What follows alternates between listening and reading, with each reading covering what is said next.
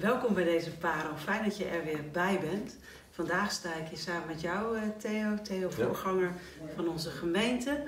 En we staan hier samen met een hele mooie tekst. En ik weet nog, toen wij samen aan dit boek eh, werkten, Bidden maakt licht... toen vertelde jij vaak over deze tekst. En ik kende deze tekst nog niet, dus dat vond ik extra leuk. Want ik dacht, hé, hey, wat interessant. Een nieuwe tekst die ook echt uh, weer tot mij kan spreken en misschien vandaag ook tot jou kan spreken. Het is een tekst uit Spreuken 4, vers 18. En ik lees hem even samen met jullie. Maar het pad van rechtvaardigen is als een schijnend licht, dat gaandeweg helderder gaat schijnen, tot het volledig dag is geworden. Mooi hè? Ja, dat is echt een hele mooie, mooi beeld, een mooie tekst. Kun je vertellen waarom deze tekst zoveel voor jou betekent? Zeker. Nou, het is een, uh, allereerst vanwege de, het moment waarop die uh, tot me kwam. Uh, misschien herken je dat wel, dat je al honderd keer een bepaalde tekst hebt gelezen. En dat je er in de honderd en eerste keer denkt van, hé, hey, hij pakt en hij raakt als nooit tevoren. gebeurde mij bij deze tekst. Ik weet nog, was een jaar of tien geleden toen waren we als eh, leidersteam eh, op de hei, zoals dat heet, eh, God zoeken voor visie voor de gemeente. En op een gegeven moment liepen we daar een beetje in vast. Wisten we eigenlijk niet zo goed, wat, wat is het nou wat hij voor ons heeft? En toen besloten we gewoon om allemaal ons bijbeltje te pakken, ons af te zonderen in de stilte en God te zoeken. Uh, en in dat moment kwam deze tekst in mij op. Of uh, nou, niet in mij op, ik kwam hem tegen en raakte die mij. Vanwege een aantal dingen, maar met name dat dat het gaandeweg helderder zou worden. En dan gaat het over het licht op het pad om te zien wat God voor je heeft. Uh, dus niet via padsboom en nu is het duidelijk, maar via geleidelijkheid, gestaagheid.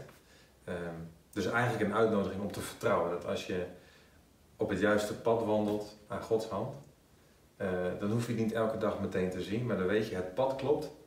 En als ik op dit pad blijf, dan gaat het licht aan en dan wordt het helder. Dus dat was voor jullie als leiders ook een bemoediging. Zeker, ja. En we zijn er heel ontspannen door geworden. En eigenlijk sinds dat moment tien jaar terug, gedurende de afgelopen tien jaar, is het ook heel regelmatig voorgekomen dat ja, we in ontmoetingen met elkaar zeiden van, ah ja, weet je nog? Ja. Weet je nog?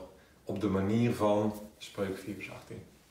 Soms kan een bijbeltekst zo op een bijzondere manier naar je toe komen. Mm uh, als leiders heeft hij veel voor jullie betekend. Maar als je kijkt naar je eigen leven, is er dan ook iets waarvan jij denkt dat is helderder geworden of meer gaan schijnen?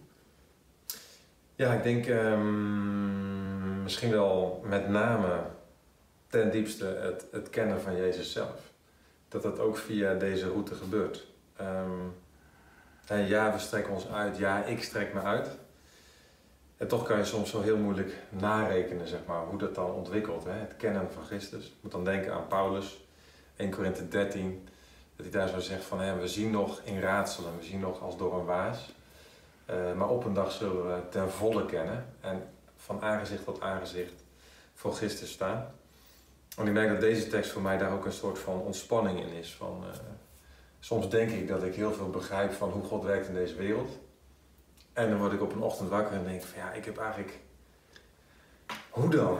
dus dat je, dat je het soms ook kwijt kunt zijn, dat je het niet kunt narekenen van hoe bent u dan op dit moment in deze fase actief in mijn leven. En dan telkens weer terugkeren. Ja, maar wacht eens even.